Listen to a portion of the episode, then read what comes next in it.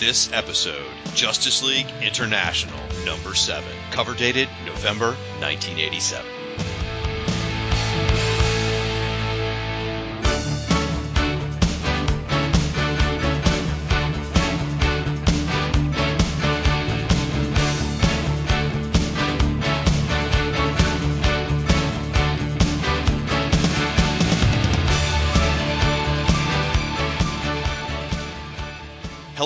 Welcome to the 7th episode of Justice League International, Bwahaha Podcast, a proud member of the Fire and Water Podcast Network. My name's the Irredeemable Shag, and I'm your host, but I'm not flying solo. Every single episode I'll feature a different guest host. My co-host today is, well, frankly, he's a little disturbed. I understand there's an unspoken love between a man and his gadgets, but my guest today has taken it too far. Not only does he live in Detroit, the automotive capital of the world, he's also allowed this sickness to infect his comic reading. This guy's favorite characters include Cyborg, Red Tornado, and Robot Man from the Doom Patrol. You can see the disturbing trend emerging here. Now, with all that said, I also have to admit he's actually a pretty nice guy. So, folks, please help me welcome Mr. Doug Zawisza. Welcome to the embassy, Doug. Thanks for being here. Happy to be here. And, folks, I owe a huge credit to Doug because he's the one who finally got me off my keister to start this Justice League International podcast. It had been brewing, in the back of my mind for years, but I couldn't figure out how to do it. The pieces wouldn't click into place. So then he contacted me saying he was thinking about starting a Justice League International podcast. So I immediately stole the idea from him and launched mine. Within moments, everything just fell into place at that moment. So thanks for letting me steal your idea, Doug. Hey, no problem. Actually, I was working on a Justice League podcast automaton with Tio Morrow and Professor Ivo. But, those things don't always work out so good. Doug, it's a sickness. Doug. You need help. It very well might be. Now, some of you may not realize this, but you've actually heard Doug's words in your head before. And I don't mean those voices that whisper to you in the night. I mean some of his comic reviews he's done, some writing you've done for Tomorrow's Press. Doug, why don't you tell the people at home where they may have seen you? Alrighty. Thanks, Shag. Well, I started writing for GeoffJohns.com back when Mr. Johns was just writing some comic called Stars and STRIPE, whatever that might be. But that turned into comicblock.org. Something like that, yeah. Yeah. And eventually I wound up going over to Comic Book Resources, or CBR, doing reviews there. Did somewhere in the neighborhood of 2,000 reviews there. I was going to say, it's a safe bet, folks. If you read a review on CBR, you probably read some of Doug's. Yeah. And took my leave from there and was approached by the fine folks over at Comicosity. So now I'm writing over at Comicosity, not just reviews, but also columns and interviews. I've interviewed a couple folks, but there's a couple other interviews in the wings that still need corporate approvals. And in between all of those and around all of those, I also wrote the Hawkman Companion for Tomorrow's. A little bit of help with a few folks and a whole lot of interviews.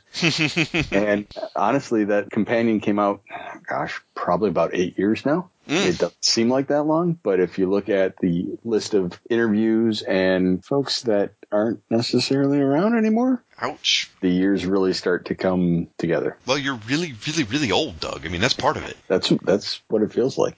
But, I am in a metallic body, so I'll be able to live forever.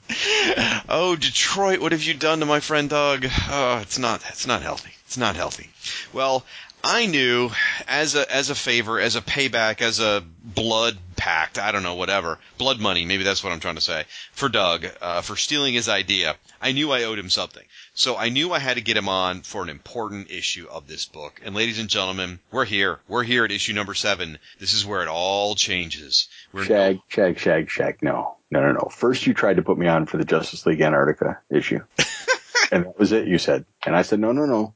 If we're doing this, let's do this. Is that how it went down? Well, actually, I was going to try and maybe stuff you over on one of our side shows and have you talk about the dead Green Lantern that was in Millennium. I figured maybe that's where I could stick you. But somehow you ended up here. I don't know. Someone hacked my spreadsheet. It might have been our good friends down under and their friend Wilfred. As long as we're talking about machines, right? Or maybe Max Lord's machine. You can't sit here and give shout-outs to the Waiting for Doom guys. It's just going to swell their head. It's not healthy. That at all. Those guys, wait till you see what Invasion does to them. So, as I was trying to say before I was so rudely interrupted, this is the big one, folks. We are no longer, or at least the comic is no longer Justice League. As of this issue, it is Justice League International. Woohoo! So excited to get to this point. I can't wait to talk about it. And you have a giveaway lined up for anyone who can identify all the flags on the cover, right? Yeah, I'm going to give you Doug's home address. That's exactly right, folks. So write in, tell us all the flags, and I'll tell you exactly where he is in Detroit, and you can go steal his creepy robotic body. Because I want to talk about this issue so badly, I'm going to throw a curveball, and we're going to thank our sponsors instead, folks. This episode of the JLI Podcast is sponsored in part by InStockTrades.com. InStockTrades is your best online source for trades, hardcovers, and other collected editions, all for up to 42% off with free shipping for orders of $50 or more. Now, each episode will select a collected edition to briefly discuss from the InStockTrades library. Usually it's going to be tied to this month's JLI issue in some way, shape, or form. And this time, it is directly related, folks. I wanted to talk about Justice League International Volume 1 trade paperback.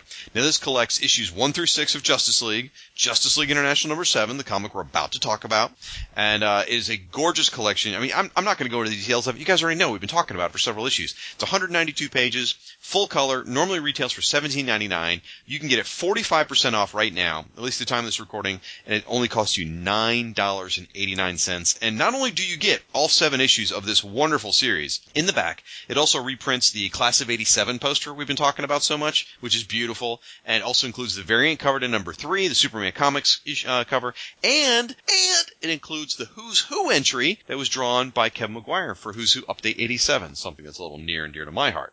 So, Doug, did you happen to bring an InStockTrades recommendation by chance? Not only did I, but I have that very trade that you're talking about in my hand right now. Nice. I don't own that version because I already owned the original one that was printed in 89. I've got that old school trade, and I've got this trade, the new trade, in a digital form. So I think I've bought it enough times already. And you talk about my problem with machines.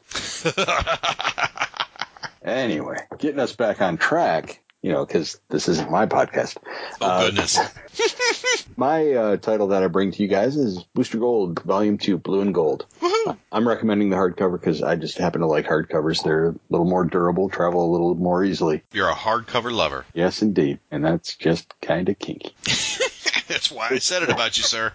It's the second volume of the Geoff Johns Booster Gold. And it collects issues 0, 7 to 10, and 1 million. And in there, Booster travels through time to save his best friend, Blue Beetle. Written by Geoff Johns and Jeff Katz. Drawn by Dan Jurgens, who knows a thing or two about Booster Gold. Just a bit. This thing clocks in at 160 pages and cover priced at $24.99. InStockTrades price is $13.74. You save 45%. It is also available as a trade paperback if you're, not a hardcover lover like some of us. You can save an additional $5.50 because at that point it's only $8.24. That's a hell of a trade too, folks. If you're an old school DC fan, and if you're listening to the show, clearly you are. That one's fun because as you mentioned, they do the 0 issue and the 1 million issue, and you got to remember this comic didn't come out during those events. So as I remember correctly, the 0 issue ties into Zero Hour, which was like 10 years before this, and in 1 Million, which was like, 5, 6, 7 years before this. Am I remembering that right? Yeah, sounds about right. That's so cool. For a time travel comic, that's brilliant to have tie-ins to crossovers that are over. That's so funny. So folks, for these and all your other trade paperback needs, please visit InStockTrades.com. Now, while you're listening to this episode, if you want to hop on the social media and maybe send links to Doug that are maybe like support groups for machine heads, anything along those lines, please use our hashtag, which is FWPodcasts, that ends in an S, or you can discuss the whole idea about being international or what happens to Guy Gardner or anything about the book. We'd love to hear from you folks, but by including that hashtag, it does make it easier to find you. You can find the show on Facebook and Twitter. On Twitter, it's under JLI Podcast, and on Facebook, it's Justice League International Bwahaha Podcast. Again, please join us in talking about the JLI. We're really trying to build an online community of JLI fans, and it's great to find each other and be able to talk about our favorite moments or argue little bits. It's really nice to have that sense of community. Now, we need to get into the most boring part of the show, which is where we let Doug talk for a while. And Doug, I got a couple of questions for you that I'd like you to tell the audience. First off, what is your own personal origin story with the JLI? How'd you discover the book, and why did you fall in love with it? Well, I was actually lucky enough to be in on the ground level for this one. I bought Legends when it was coming out off the stands. Mm-hmm. I had started that as right around that time I had discovered the magic of a local comic shop as opposed to a newsstand. Mm-hmm. Not only that, but the books on the newsstand were criminally outdated in some cases. Like I think I got Legends 1 off the newsstand, but went to the comic shop and 5 was out. Oh, wow. So then I had to fill that gap between 1 and 5, but was able to stay there and keep rolling with it. So when I was at the comic shop and saw that first cover on the stand with Guy Gardner standing there in the front of the group challenging us readers, I was all in. And at that point, the only book that could really challenge it for my money and my time was Uncanny X-Men. Oh, Uncanny X-Men in the 80s. What a juggernaut that book was. Yeah, literally. Yeah. Oh, God, I didn't even think about what I was saying. That's awesome. Yeah, I loved Legends. Legends was fantastic. You were lucky to find Justice League #1. I never found it and didn't discover the magic for another 42 issues myself. That's insane. I know. So who's your favorite JLI characters? And if you can, just try and narrow it down somewhere between 1 to 3 characters. Sure. Well, Blue and Gold goes without saying. Mm-hmm. But prior to that, John, I was very endeared to John through Justice League Detroit. Woohoo! Or, excuse me, Sean. Was that your hometown team at the time, or were you not in Detroit back then? I was in Toledo, which was basically, a suburb of Detroit. Toledo, Ohio. Little shout out. It's the downriver of downriver, and Detroit folks will know what I mean by that. The Mud Hens, right? Yeah, the Mud Hens. And that's about it. Home of the Jeep. Okay, nice. Yeah, but this issue right here, issue number 7, was the one that really made Mr. Miracle a favorite character of mine. And not just a Justice League favorite, but a favorite overall. He's not going to challenge the mechanical guys, but wait a minute, he's got a mother box, doesn't he? Yes, he does. So he was originally kind of set up as the straight man to the Blue and Gold or the Abbott and Costello that Blue and Gold presented. But then he had his own way of throwing in jabs and garnering some laughs, which then took the Blue and Gold duo whenever, Miracle would chime in and made them more of a Marx Brothers parallel instead with Miracle essentially playing the role of Groucho there, getting the best lines at the expense of the other two. Then you add in the fact that he's married and none of the other leaguers knew, and there was just so much to learn about Mr. Miracle, who's this character that had so much depth and so much comic book history. But honestly, Justice League 1 was my first exposure to him. Yeah, right. And he just became a character that I really wanted to know more about. And I've heard it mentioned on this very podcast that we still don't know how he joined. Correct. And man, what a great story that could be. There's a hint of it in this issue. Yeah.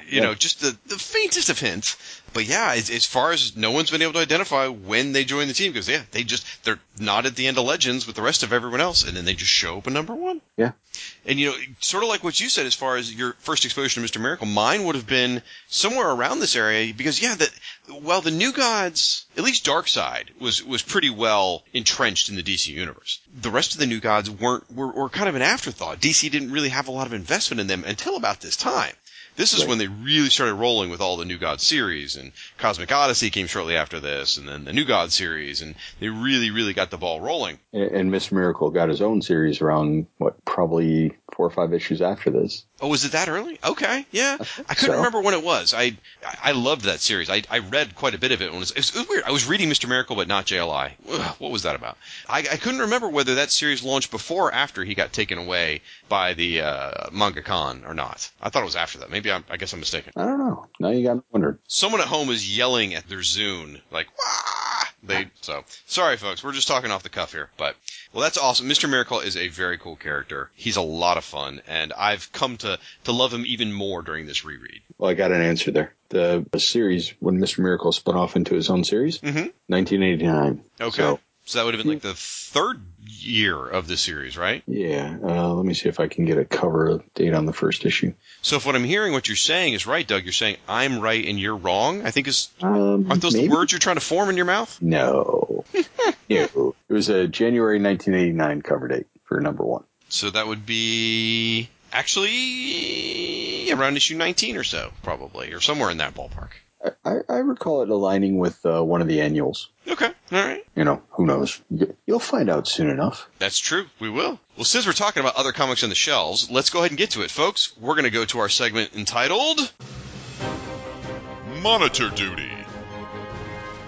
And this is a segment where we talk about other comics on the shelves that same month that featured JLI members. And we're talking about August 11th, 1987 is when this issue hit the shelves, folks. Thanks to Mike's Amazing World of Comics for that information. So other titles appearing on the shelves featuring JLI characters. As far as the team itself, you can see most of the team actually in Booster Gold number 22 in August 1987 by Dan Jurgens and Ty Templeton. Great team there. It features the entire JLI as they turned out to help Booster battle the aliens from Dimension X. Not sure you needed the entire Justice League to battle something called the aliens from Dimension X, but whatever. You can find more information on Booster Gold over on the Silver and Gold podcast if you want more Booster. Then for current members of the JLI, over in Action Comics number 594 by John Byrne, more Booster Gold. It was Booster Gold versus Superman, which is an awesome cover where Booster Gold is smashing Superman's face into the mud, and it's a wonderful tribute to Booster Gold number 7. It's the opposite there, Superman smashing Booster's face in the mud. It's a really nice parallel. The two covers look great together, and it's a lot of fun. So, and if you want more on this era of Superman, a great podcast to listen to is From Crisis to Crisis with our buddy Michael Bailey, who was a previous guest on this show. And that run of Action Comics is just phenomenal, where Byrne's just rotating in guest stars. Well, it's like DC Comics Presents, but done by John Byrne. I mean, exactly. It's kind of like that Marvel team-up run that he did, where he with Chris Claremont, where he was drawing it, which was just a great run too. I love those team-up type books. I'm right there with you, sir, on the team-up books. Love them. Absolutely love them. I wish they'd bring back, remember Mark Waid's Brave and the Bold? Oh, and then J. Michael Straczynski's Brave and the Bold? Those were so good. Oh, we need books like that. Yeah. Then, also on the shelves in August 1987, Batman number 413 by Mary Jo Duffy, Kiernan Dwyer, and Mike DiCarlo. Features a robbery at a museum, which leads Batman into battle with a costumed samurai. Not the samurai, is it? No, not Super Samurai. No, not from the Super Friends. That would be incredible. But no. Sadly, no. Also on the shelves is Detective Comics number 580 by Mike W. Barr and Jim Bakey? Bikey? Sure. Okay. Batman and Robin track down Two-Face, but it's not Harvey Dent, ladies and gentlemen. Sorry, 30-year later, spoiler.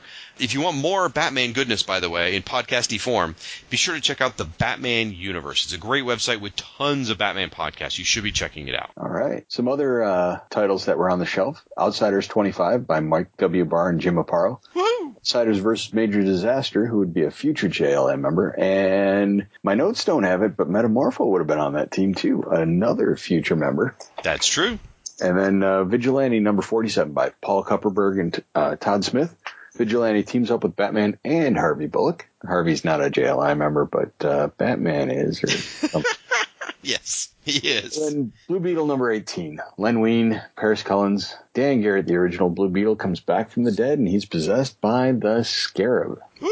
So that winds up being Ted Kord against Dan Garrett, and honestly, that was my first exposure to Dan Garrett, and I absolutely adored that title. I think I probably read that individual issue to shreds. Oh, wow. Yeah, I just loved Dan Garrett's look. It was so different from Ted's look, and somehow classic, even though Ted's is certainly more battle-appropriate, maybe? Well, you can't go wrong with Paris Cullins' drawing either, though. Yeah, this is true. And you can read more about Blue Beetle or hear more about Blue Beetle. No, read more about Blue Beetle on the Kord Industries blog. Tim Wallace, who's been on this show before, runs that blog. And then some future members of the JLI in this very issue, as a matter of fact. Captain Atom number 9 by Carrie Bates and Pat Broderick. We still got Broderick on that book. And in my opinion, it's still very, very good. Captain Atom's trying to prove his innocence in the crimes that he was framed for back in the 60s, and he comes face to face with Bolt. I love Bolt. Oh, yeah. Yeah, Bolt's kind of a catch-all. Yeah, he's a great stock villain. He's like Wade's Team Turmoil in The Flash. There you go. Okay. Yeah. You can catch more about Captain Atom on the Silver and Gold podcast. And Hawkman, number 16. Yeah, Hawkman by Dan Mishkin and Richard Howell. This would be Howell's last issue on the series. And this is one of Mishkin's first. As regular series writer to that point, Tony Isabella had already left the series. Hawkwoman and the Gentleman Ghost are prisoners of a brain entity in a spirit dimension. And yes, that does sound rather crazy, and unfortunately the book isn't as crazy as that description sounds. You can find more about Hawkman over on the Being Carter Hall blog, and also in something called Hawkman Companion from Tomorrow's Publishing. And, you know, as far as Hawkman goes in that companion, it's actually on page 81, and there may be a little bit more getting added to that story soon. and I don't want to give any spoilers or tip any hands, but yes, I'll be writing something about Hawkman soon. Interesting. All right. You seem to be very familiar with this Hawkman Companion, sir, knowing the page number and everything. Gosh. Yeah, I got a copy laying around. I know, I've seen. You know, in fact, just to pull back the curtain a bit, folks, I went to visit Doug last year. I talked to my wife about it, and she's like, you're going to meet this guy you met on the internet? I'm like, yeah. She's like, you're going to his house? I'm like, yeah? Is that a bad idea? She's like, I'll bet you $5 you're in the basement in 10 minutes, and I never hear from you again. So I get to Doug's house. His daughter's there, who's equally as nervous about me coming over, by the way. And then where do I end up within 5 minutes? In Doug's basement. Just saying. Little creepy, folks. Yep. Thankfully, all my parts are still organic. He didn't replace any of it with machines. That time. There is another visit coming up. All right, folks, with that disturbing thought, we're going to go to a podcast promo break where we're going to play a commercial for one of our friends. And when we come back, we're going to tackle Justice League International number 7. Yeah. It's midnight, the podcasting hour. Hello, listeners. It's your friend, PJ Frightful. That's PJ as in podcast jockey. And I'm dropping dreadful new episodes every 2 weeks. When the clock strikes midnight, the podcasting hour shines a candle on the dark corners of DC Comics. Those supernatural sagas of Swamp Thing, Dead Man, The Spectre, and more. The podcasting hour.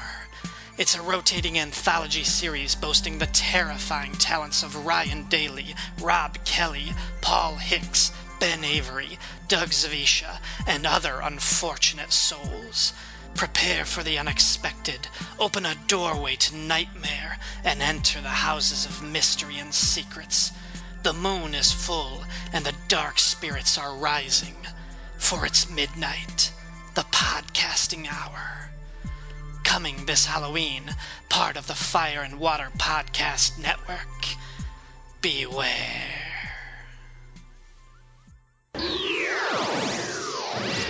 And we're back. And folks, as we cover Justice League International number 7, so excited. You can see images from this issue, some of the pages, some of the panels, some of the standout moments. You can head over to the Fire and Water Podcast website, which is, surprisingly, fireandwaterpodcast.com/JLI. And there you'll find an entry that'll say something like Justice League International number 7, gallery post. And there we'll have lots of the images for you to check out so you can follow along as you listen to the episode. Let's do this, Doug. Oh, my gosh. I feel like it's all been building to this moment. Folks, this is Justice League International number 7 from DC Comics. Cover dated November 1987. Cover price, $1.25. That's right, 5 shiny quarters. Woof! It's a lot more money because it's a 38-page special, folks. This thing's huge. Cover by Kevin Maguire and Al Gordon. Doug, why don't you walk us through the cover? Well, the cover's got the main members of the Justice League to this point, minus Captain Marvel, minus Dr. Fate. But instead, we've got Captain Atom and Rocket Red. And they're backlit, so you got some pretty heavy shadow thrown on them. And then behind them are a bunch of flags that are not quite surprint. They've got the black outline on them, but they're faded just to give it some depth. And it's a pretty decent team shot. It's not your typical team shot that you would associate with the Justice League, but it gets the point across that here we go. We got Justice League. It's very different for the series up to this point. I mean, first of all, the artwork style is very different from anything we've seen Kevin Maguire do before. This is true. And very heavy shadows. Yeah, well, it's funny. My wife has no interest in geeky things whatsoever. She barely tolerates me even being in the house, folks. And I was reading the comic again last night, just getting ready for this. And I don't know, in a moment of weakness, she was nice to me. And she says, what are you reading? And I told her it's Justice League, getting ready for the podcast. She's like, let me see. So I showed her the cover, and she goes, ew! I'm like, what? I mean, I love this cover, right? She's like, ugh, they all look dead. Look at their eyes. Wow. And unfortunately, now I can't unsee that. She's ruined this cover for me. She's like, you look at like Black Canary's eyes and Captain Atom's eyes. That is the kind of way they normally draw people when they're possessed. You know, like in the annual, you know, when the entity took over all of me, kind of looked a little bit like this. So, a little freaked out. Look at Mr. Miracle. He looks awesome. You can see his eyeball, that's for sure. Yep, he's escaped. And, you know, even Kevin Maguire's signature is different in this one. Normally they write, you know, he writes Maguire and everything. Here it's just a KM and an AG for Al Gordon. Very different. I love it, though. It's very striking. The flags look great. It really sends home the message. You know, this with a brand new logo, too. I mean, to us it looks, you know, nothing special, but this was the first time anyone would have seen this logo. Ah, it's a beautiful cover. And here's something to think about, listeners. This was the only cover available. We live in a world where there are variants listed up to the letter T on Diamond's release list. They do up to – you mean like there's a variant A, variant B, variant C. All the way to T? T. Oh, I think sick. I forget which it was, if it was Brom or if it was Betty and Veronica. One of those went all the way up to T. That's just sick. Yeah. There could have been other covers, I guess. Oh, you're right. Published nowadays? Yeah, this thing would have – they probably would have gone the Justice League of America #1 route where they would have had a different cover for every flag of the world. Remember they did one for every state in the Union? Yeah. Probably would have been something. I tell you, I would go after the Bialya one. That's a collector's item right there. I wonder what that flag would be. At this point, the Queen Bee hadn't taken over, so it wouldn't be, you know, something provocative. It'd probably just be something ridiculous. I wonder if that flag turns up. Now I'm going to be watching for it. I know. Now we got to know. Well, nothing to do but talk about the comic. Doug, you want to start us off? Sure thing, sir. All right. Justice League International #7. Plot and breakdowns by Keith Giffen. Script by J.M. DeMatteis. Pencilers Kevin Maguire. Inker is Al Gordon. Letterer is Bob Lappin.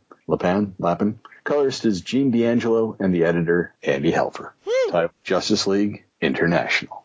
So the issue opens with an external shot of the Justice League's headquarters. Taking the reader inside, we see Guy Gardner finally shaking off the effects of the one punch from Batman. He updates the reader on events that transpired to that point and realizes just where his ring might be. Crawling under the monitor bank, which to me always looked like the Mego Pocket Heroes Hall of Justice playset. Guy is presumably bit by a mouse, bumps his head with a mighty wonk sound effect, and passes out cold again.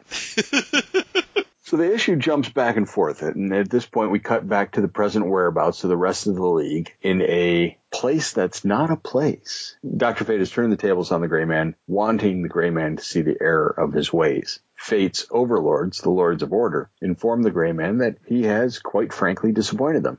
They gave him a gift of collecting dream essence from the deceased. The Gray Man has abused that, and he also disagrees on the notion of that being a gift, verbally throwing it back at the feet of the Lords of Order.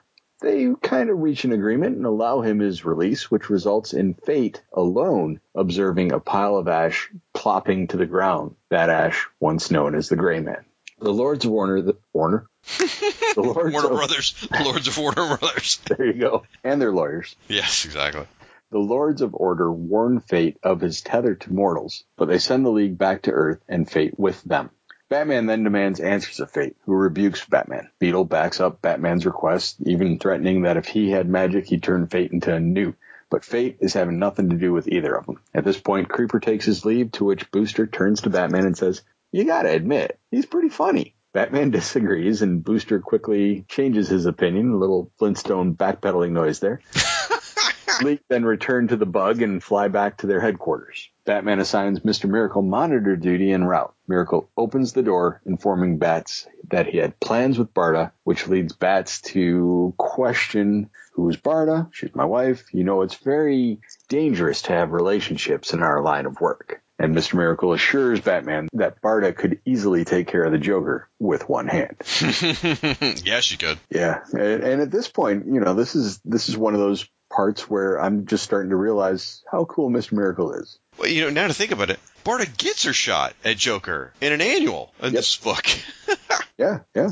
So then we cut over to the United Nations, where Maxwell Lord IV is stalling for time. He's meeting with John Jones, but waiting for a third party. As it turns out, that third party is Oberon. And clearly, he's already had some business dealings and discussions with Maxwell Lord. Back at the mountain base, Miracle is getting an earful from Barda as he explains to her that he's stuck on monitor duty, And that gives Kevin Maguire 6 panels to illustrate just why he's the best at what he does. He draws Miracle's reactions to Barda's rage, and Barda, on the other end of the phone, is standing in her kitchen, fist flailing, wearing bunny slippers.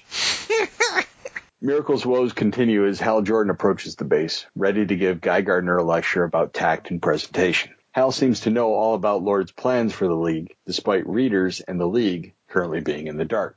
This leads to a standard issue Giffen 9-panel page that reveals that John has heard all about Lord's proposal for the League's, quote, new status, end quote, and he's intrigued.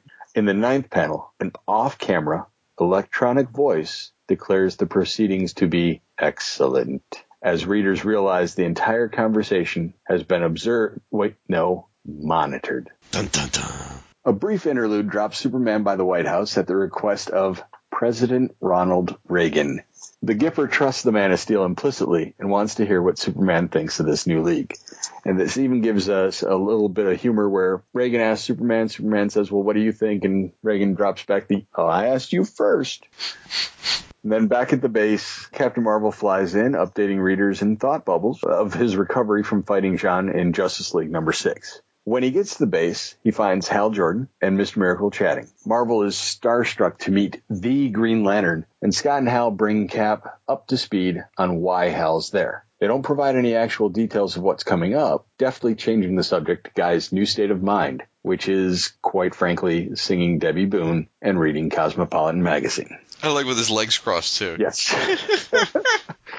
Yep. And then after that, we've got an interlude of Jack Ryder's hot seat, which finally confirms that the League is positioning itself for international status and seeks out the opinion of Colonel Ruman Haryabti of Bialya. There you go. He responds to all of Ryder's inquiries with, "It is being my pleasure here to be, Mr. Ryder." The conversation switches from first-person observation to a computer monitor, which is calculating the odds of the League's proposal at nil. Well, how do you adjust nil? As a computer, you change the odds. We switch to a satellite not unlike the monitors from Crisis on Infinite Earths, which begins to fire upon the Earth, boiling the sea. And I'm going to sling it over to you to take the rest of the issue, sir. All right. Well, after that Star Trek IV reference with the probe burning the seas, Mr. Miracle and Captain Marvel respond to the Justice League trouble alert and are shocked at the magnitude of the emergency. Guy Gardner also overhears the alarm and expresses his golly gee willikers concern, as well as his significant appreciation for Batman. Clearly we're getting a further glimpse into how damaged Guy Gardner is at this point. Yes, he is. Now this death beam, as I'm calling it, death beam from orbit, continues to burn a path across the Indian Ocean that's 2 miles wide, and it travels all the way to the Pacific Ocean, which is really far, by the way, so I'm surprised how fast it traveled. Anyway, it gets all the way to the Pacific Ocean and is heading on a collision course with the United States nuclear missile bases. In addition to the damage from the beam, it's also causing tidal waves, earthquakes, and volcanic eruptions. This is a mega-level event, folks. The Justice League arranges to intercept the satellite using a Star Labs shuttlecraft. Meanwhile, Maxwell Lord is concerned about the timing of this incident, and then we find out from his thoughts that Max knows what caused the emergency. The Justice League track the satellite and join it in orbit. While they don't say it, I like to think that they're 22,300 miles above the Earth. Maybe that's just me. After a barrage of Star Labs missiles fail to damage the satellite, our heroes go for a spacewalk. Batman, Blue Beetle, Black Canary, Captain Marvel, Martian Manhunter, Mr. Miracle, and Booster Gold move in and try and disable the satellite. The League battles some of the defensive systems, but escape unharmed. In fact, after spotting a video camera mounted on the surface of the satellite, Batman is caught in an explosion that shreds his spacesuit. But oddly enough, Batman's fine. He should be dead from exposure to the vacuum of space, but he's fine. Something's protecting Batman, and it isn't his fellow League members. That tips off the Dark Knight detective that this might just be a setup. In fact, it is. Around the world, every news agency is running video from this battle in space, showing the heroism of the Justice League. However, no one ever stops to question where this video footage is coming from. Mr. Miracle puts it all together. He's figured out what the satellite is, and he floats over and actually flies right into the path of the enormous death beam itself, unharmed. Mr. Miracle does his best Spock in Star Trek The Motion Picture impersonation. He flies right up towards the source of the beam, recognizes the configuration, and manages to shut off the death beam just in the nick of time. Once again, one of the cameras on the surface of the satellite captures the heroism of the League. After the whole world has seen the Justice League in action protecting the Earth from the satellite, the United States and the USSR agreed to... By the way, that's Russia for you kids at home. Anyway, they agreed to back Maxwell Lord's plan as long as they can take on Captain Atom and Rocket Red No. 7 as new team members. However, we as the reader see that there's more to Maxwell Lord than meets the eye. We see this computer that Doug mentioned a moment ago, and Doug's a bit of an expert on creepy machines. We see this computer watching Max's conversation and analyzing the new League members' abilities. With the whole team gathered at the United Nations building, Mr. Miracle explains that the satellite was actually a training device used on the planet New Genesis. One of its features was that it would protect anyone training if something happened to go wrong. And that's why Batman didn't die when his suit was shredded. The satellite actually protected him. Mr. Miracle also adds that the death ray was not part of the original programming and that someone must have added that on. Meanwhile, the Security Council at the United Nations debate whether to give the Justice League international status or not. Some fear that the Justice League could have too much power and the UN would have limited control. During the discussion, they're interrupted by none other than Superman. The Man of Steel would like to have a few words with the Security Council. Well, apparently Superman did the trick, because we rejoin the team and Maxwell Lord is explaining the details to the League. The League will function as a UN-sanctioned international peacekeeping force, operating virtually independent as its own city-state with embassies around the world. This is huge! Batman doesn't trust the arrangement, and it sounds like he's shooting it down. But then Black Canary speaks up, telling Batman to stop speaking for the League. Canary likes this new arrangement, and so does Martian Manhunter, and Batman doesn't speak for all of them. Guy Gardner then shows up, having overslept, staying up all night watching this televangelist, because of course he would. And, we're seeing more of Guy's new positive attitude, almost like a neighborly attitude. He also shares a message that Dr. Fate is declining regular membership in this new international league, but he'll certainly be there in a crisis. You know, karmic responsibilities, don't you know? Of course. Likewise, Captain Marvel takes this moment to also resign. He loved his time with the League, but just doesn't feel like he can make the commitment to an international league. The hits just keep on coming when Batman now insists on stepping down as the team leader.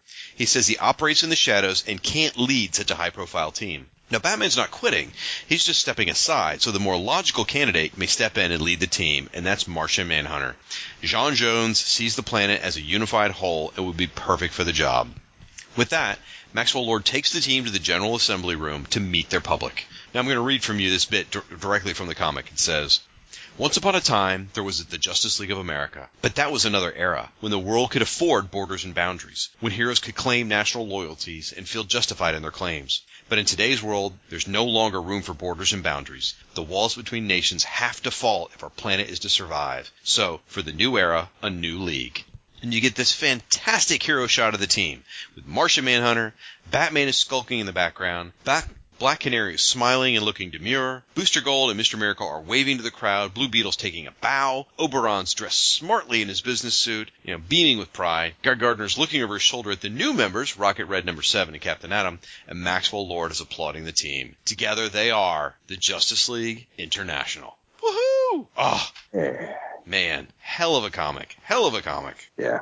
And I gotta wonder if it might have been confusing, honestly, for someone just picking it up off the shelves, knowing that it's a big important issue, and the beginning is all the Gray Man stuff. The finishing up the previous issue's plotline. It could have been, but it's handled well enough. Yeah. Except then you're kind of left scratching your head about the Creeper, and if you don't have in-depth DC knowledge, you don't see him as Jack Ryder later on. You just see them, as two separate entities, as it were. I think it's fair to say whenever the Creeper's in a comic, I'm left scratching my head anyway. Yeah, some of us like him, though. I'm not saying I don't like him. I just don't get him. Gotcha. I love the opening bit with Guy Gardner. I mean, it's so funny because, he's so angry and he's got, his bags under his eyes and his hair's all muffled. And then just – and, again, it's Kevin Maguire doing a great job. You see him banging his head under the console. And how many times have we done – you yourself or me done this underneath in the kitchen, under the sink and banged our head on the pipes? It hurts like hell. Oh, and yeah. And here it clearly it all works. It knocks him out. It is hysterical. Only I don't think I've ever been knocked out under the kitchen sink. True. Okay, but apparently Guy Gardner is terribly afraid of mice. Or at least this one. Yes, exactly. He's a cute little mousey. The original is Pink, the mouse. I'm looking at least at the moment at the original. Do they color him differently in the trades? Flipping there now, sir. Yeah, he's gray in the trades. He is gray. You know, I got to say the colors in the trades, and we talked a little bit about this with J. David Weeder last episode, but the colors in the trade are just so glorious. And even the digital one, they just really, really pop. They did a really nice job recoloring these. Now, that leads me to something else I got to bring up about the recoloring, and I don't know if you noticed this or not, but going to the third page where the Gray Man faces the Lords of Order. Right? In the original issue, the Lords of Order are just sort of that, orangey, reddish, pinkish blob floating there. Yeah. That was done in Serprint. Chris Franklin mentioned that a couple episodes ago, that the secret power of the Lords of Order is that they're Serprint. And if you don't know what Serprint is, folks, Serprint is when you do an image that has no black lines, but is in color. So in this case, the orange and red blobs are floating in the air with no black lines around them. And that's done through a process where you draw the image on another sheet of paper, a very thin sheet of paper. It's kind of like when you're a kid, you probably use onion skin paper to trace. That's not what it is, but just go with me on this kind of idea. You trace it and you draw it on this separate sheet of paper. It's called vellum, and they use that to produce this other image with no black ink. Well, it looks great in issue number 7, the original issue, but when you go to the trades, they added black lines around it. Yeah, they did. They made it a little bit bolder. If you folks need to hear that definition of Serprint again, check out the Who's Who podcasts. Ah, thanks for the plug, sir. Thank you so much. Well, I wonder if they did it to be bolder or if they did it so they didn't have to fool with the Serprint and the extra vellum sheet, honestly. Because that extra vellum, the vellum's very weak and tears and gets destroyed very easy. And so it's probably easier just to draw the stupid black lines and not have to worry about doing the Serprint, as my thought. I imagine that's why they did it. Probably. Or it might have just looked funny with these bolder colors. Yeah, could be. There aren't as many gradients with the trades as as we're accustomed to nowadays. And, we talked about that in some of the earlier episodes. I would love to speak with a colorist. And even back then, though, they had access to more color gradients. But a lot of the colors are very flat is the best word I can come up with it. Like, Dr. Fate's cape is one shade of yellow the whole way down. There's no shadowing. There's no nothing. And it's fascinating. I love it. It's bold. But it had to be an intentional choice because other comics at this time were doing more, more nuanced coloring. Right. As I sit here and talk about the Serprint, I do notice in the original issue, the Lords of Order were traced in black lines on subsequent pages. They only did Serprint on the one page. Very strange. Oh, well. So I love that Dr. Fate and the Lords of Order sort of bicker. It's sort of like it's foreshadowing for the upcoming Dr. Fate miniseries, which is actually over by now, so I guess it's actually more of a retcon? Yeah. Guess that's how that works? Who knows how that works? I don't know. He's such a dick to the Gray Man, too. I mean, he's just patronizing him horribly. Yeah, it's one of those certain point of view conversations, Yeah. Fate sees it this way. Yep. He looks great, too. Yeah, he looks phenomenal. This is, in my opinion, this is the best this version of Dr. Fate has looked. Well, hold on a moment here, sir. I mean, I love Kevin Maguire, and I love Dr. Fate, but are you putting this Dr. Fate above, say, Walt Simonson, first issue special Dr. Fate? Oh. Yeah, uh-huh. Wow, that's not a bad thing to do. It's okay to take your stand there. That's fine. Take that image where the Justice League's all coming back, back to consciousness, the bottom corner where Fate says it's time for us to go. Right. And just look at that, the lines on the ear, the attitude in the eye. I mean, that's all you get as far as Fate's expression, and he's even zoomed in, but with the angle Maguire draws, or maybe at this point it's Giffen's breakdown, but the way it's composed, that's all mystery and imposition from Fate there. That's probably one of the most badass images of Dr. Fate ever. It's really impressive. Just part of his helmet. Well, I got to say, even if you just go back a page or two on the I guess it's the second page, Dr. Fate is looking at the Gray Man. He's sort of looking down at the Gray Man. He's got his head tilted forward and the shadows are on the front of the mask. Even that's an amazing picture. So you can credit Giffen for the breakdowns if you want, but Maguire definitely brought it home. I mean, he did the fine line work that made that eye inside the helmet work so well. I mean, jeez, oh Pete. Going back to the Simonson stuff, I love Simonson's work, but the helmet was almost like Dr. Fate's face. Here, clearly Kent Nelson is wearing a helmet. I mean, you can see it as a article of clothing, if you will, or maybe not clothing, but an armor that he wears over his head, and you can see the fact that it rests on the face and the ear sticks out. It's It is gorgeous. You're right. It is absolutely stunning. I would have killed to see more Dr. Fate by Kevin Maguire. Oh, yeah. And all credit to Al Gordon for holding those lines, too. Oh, well, Al Gordon did an amazing job. Always did. Always did a great job. When the Justice League wake up, there's a great moment here. And as a kid reading this, you probably wouldn't get it. But they're all waking up, and Blue Beetle's laying on the ground face down, and Black Canary is laying across him over his rear end. And he says, "Canary, is that you?" She says, "Uh-huh." He goes, "Funny, Mother never told me it'd be like this." Oh, my gosh. Yeah. I'm surprised she didn't deck him for that, to be honest. Oh, she's probably hurting a little bit, too. Probably a little bit sore, but still, oh, my God. Like, I don't know that, you know, I probably didn't catch that joke the first couple times I read this comic, but I was totally tickled pink last night when I read it. And how did Batman not know that Mr. Miracle's married? The Dark Knight detective, the ever-vigilant vanguard of Gotham City, the decisive leader of this team doesn't know every single fact about one of his team members? Yeah. I call BS. I think Batman's pulling his chain. Maybe. Or just kind of making a point with the rest of the team. Oh, just about how it's, you know, you shouldn't have attachments? Yeah. Says the guy who runs around with a, you know, a 12-year-old kid who's about to bite the dust? Exactly. But Batman's not married, so, you know, it's all okay, right? It's all okay, yeah, exactly. Right, right. So the death beam, right, from the satellite, like I agree with you, it looks just like the Monitor satellite.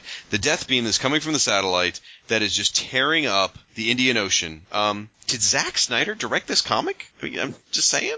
Come on now. Too soon? Too soon. Okay, too soon. Definitely too soon. Okay, all right. I'm glad you really spent a few moments talking about the Mr. Miracle scene with him on the phone with Barda. Oh, my gosh. Like, I don't know what your married life is like, but I have totally been in Scott's shoes before here. You know, when you're in total trouble for staying late at work or whatever it might be. And then she even goes on to say, I love this. She says, "I don't understand why you had to join the Justice League in the first place. Were you that bored with?" And you know she's about to say something about, you know, being at home with her or something. Yep. And it's like, that's a conversation you can't win. There's... Oh, no. No, no, no. Just between the dialogue and the art, that is just an absolutely perfect page. I love that. Then when they're doing the spacewalk, you know, which is just a really cool. First of all, these characters are amazing. You know, seeing Captain Marvel out there with Batman and Black Canary, because this team doesn't really hold together for very long. You know, it was 6 issues, 6.5, whatever. So when Booster came in halfway through it anyway, it's just wonderful to see these powerhouses out there together doing this. And this is great bit where Blue Beetle's goofing around. And he's saying, you know, Kirk to Spock, come in, Spock, which is fun. There's a lot of Star Trek references throughout the series, I notice, nowadays. But, you know, Batman's telling him to cut it out. I want you all on your toes. And Blue Beetle says, pretty hard considering we're not standing on anything. And if you look, Blue Beetle's kind of got his legs crossed, like he's lounging somewhere. And I guess in space you can do that because your legs are just flailing anyway. So exactly. Again, very clever little thing from Kevin Maguire that probably wasn't in the script, but just to put that little nuance in there, really nice. Yeah, he does a lot of stuff like that when they start getting fired upon. Mm-hmm. You know, I mean, he gives them each different maneuvers, as it were, that kind of suit him. You know, oh. One way and Booster's dodging another, and John's just standing, well, not stock still, but standing his ground to take on the menace of those missiles.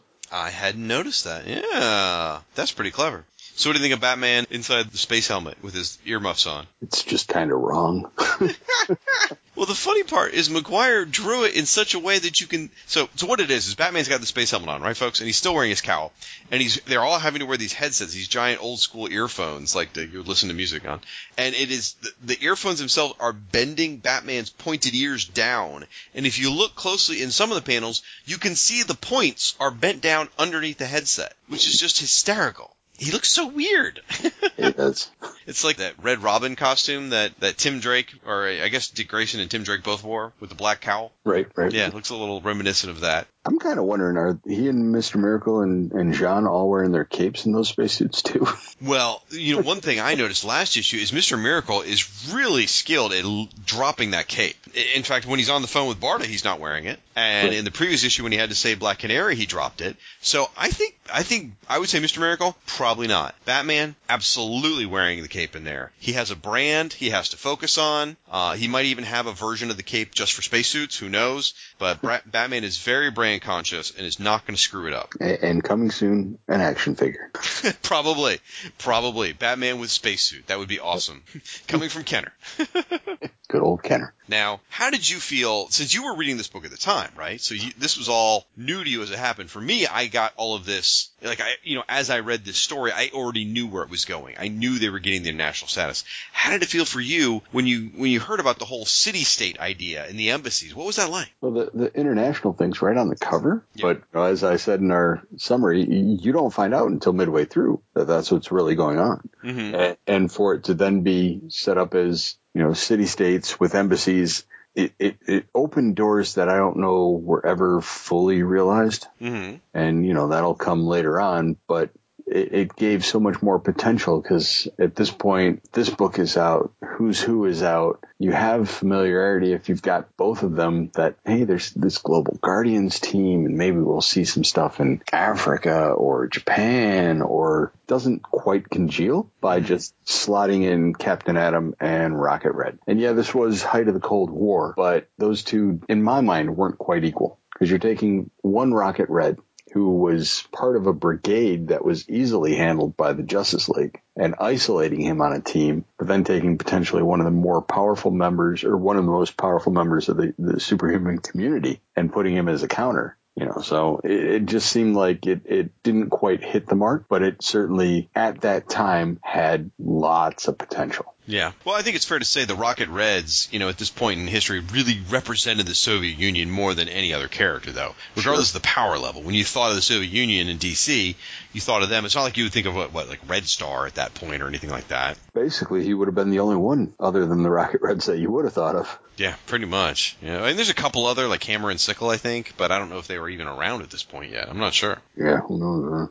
Maybe Over and Outsiders? Is that where they came from, or were they vigilante? The Outsiders had those guys, the People's Heroes, but, it's the Outsiders. They're kind of in their own little pocket dimension. They're a bit like Haney's Earth B.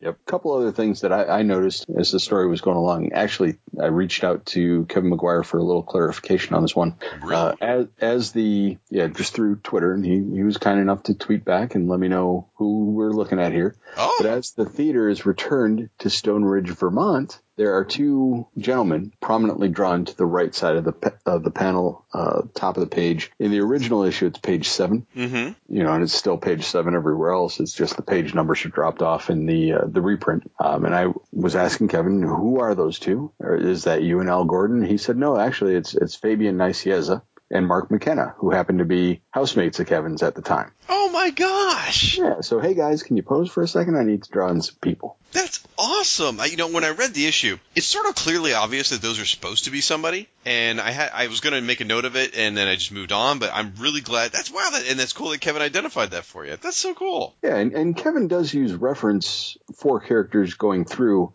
And if you ever get a chance to talk to him at a con, he'll gladly share his ideas of, well, I was using Sam Neill as Max Lord or, somebody for Booster Gold. And he'll regale you with stories. And those all, I think, help drive the expressions that he just fills this series with. Yeah, absolutely. And as a matter of fact, Kevin Maguire's Superman, in my opinion, is the closest that comics ever gets to putting Christopher Reeve in the Superman suit. Okay. I can see that, yeah. And hammering home the Kevin Maguire stuff a bit more, Mr. Miracle's mask follows his and transmits his facial expressions, which I think is just absolutely phenomenal. He does that all the way around for every character, but the mask is, unlike most characters who wear costumes, clearly Blue Beetle's goggles, we've seen that where, he reaches up and wipes the tears away under his goggles. Everyone else is wearing a costume. It seems like you said, Mr. Miracle's, though, his costume gets to transmit the expressions, as you said. It's interesting that he made that difference for him. And if you look at the original Kirby stuff, there is no level of transparency with Miracle's mask. It's very rigid, very almost like a potato sack with holes cut in it. Oh, interesting. Yeah. I wonder why he made that conscious decision, because the other character, some other characters wear masks and stuff too. I mean, I think it was Mike Gillis that pointed out Mr. Miracle's mask even goes up into his nostrils and his lips and stuff. Yeah. Well, you know, that apocalyptic and apocalyptian technology. Unstable molecules, yeah. Genesis from Miracle's perspective, I suppose. There we go. Nice. Such a pretty book, and I like seeing Mr. Miracle and Captain Marvel do stuff together because their costumes complement each other really nicely, both with reds and yellows. Okay, Mr. Miracle and Captain Marvel and Hal Jordan, the three of them just together on those two pages. Mm-hmm. That's like action figure dream come true right there. Those are just some wonderful, vibrant characters sharing space, and the colors all just work together, and it's just so much – it's so playful. Yeah. That at this point, superpowers figures were kind of waning. Yes, but definitely. Those three were at least represented in the line. And, you know, some kid somewhere could have been recreating that scene. I'm not saying it was me because I certainly didn't have Mr. Miracle. Those characters together certainly present a nice visual. Well, I have in my office here, I have 3 shelves. Actually, I have 5 shelves. 2 shelves are dedicated to the Justice Society of America, full of action figures representing all the classic JSA. And then I have 3 shelves representing the Justice League. One shelf's sort of like your classic league, one's your Satellite League, and the last one is my International League. And I've got Booster Gold, I've got Blue Beetle. The whole International League is there. But you're right, seeing Mr. Miracle and Captain Marvel together there is just very powerful. Now, Hal Jordan's a couple shelves above, and that's fine because I'm not a big Hal Jordan fan. But it is like an action figure paradise with these guys. They just look awesome. Yeah, they do. It's such a great issue, and the whole embassy thing for me just. It's such a great concept, the Justice League concept, and giving them a new playground to reach out to, and which obviously spins off into Europe and all that. I don't know if they were even thinking that far at this point, about spinoffs or not, but it really expanded the book so much more. And, you know, in the 80s, the world was just feeling smaller. And whether it was 24-hour news channels, I don't know what it was, but the world felt smaller at that point. And this was a great example of that for the time. Yeah, it was. All right, well, anything more we want to say about the comic? Other than what we've already said, which is this is a great comic. Yeah, it really is. I mean, taken by itself, taken in the series, taken as the conclusion of the first arc, it's any way you take it, it's great. All right, I do have one more question for you. As someone that was reading the book at the time, Guy Gardner, change here from who he was before to what he is now, what was that like at the time? I found it to be quite comical, actually. Really? Yeah. Guy made that horrible first impression, you know, in Justice League 1, and to the one punch was just a personal point of enjoyment, a peak, if you will, that, you know, then seeing Guy switch personalities, where this new personality played out a little too long, in my opinion, but it was about a year. Yeah, but in this issue, perfect. It's funny. Again, coming at it as someone who did it after the fact, I initially wasn't a big fan of it. I didn't like Guy acting this way because I liked my Guy Gardner bold and brash. And I would read these issues and I'd be like, oh, this is that weird period where he was all messed up, right?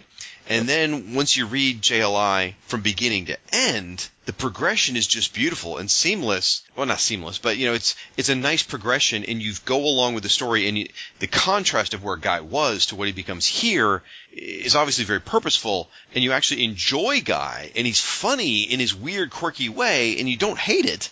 And then when he reverts, it's just such a payoff. You know, it's just an amazing payoff when he reverts back to who he was. And it totally works when you read it within context. Right, definitely, yeah. All right. Well, let's move on to the house ads real quick. There were 3 house ads that are worth mentioning real quickly. There was the World of Krypton, billed as the rest of the story. And this features John Byrne work with Mike Mignola and Rick Bryant. And this was the first of 3 different miniseries that were going to be launching a World of Krypton, World of Metropolis, or World of Smallville, World of Metropolis.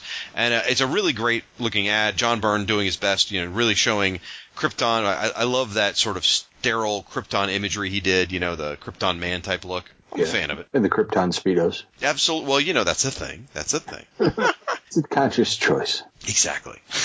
Then we have a really moody and emotional sort of ad for a comic called Wasteland, which a lot of people don't necessarily remember. It says, warning, read these stories and tremor from mortal terror of the most dangerous kind.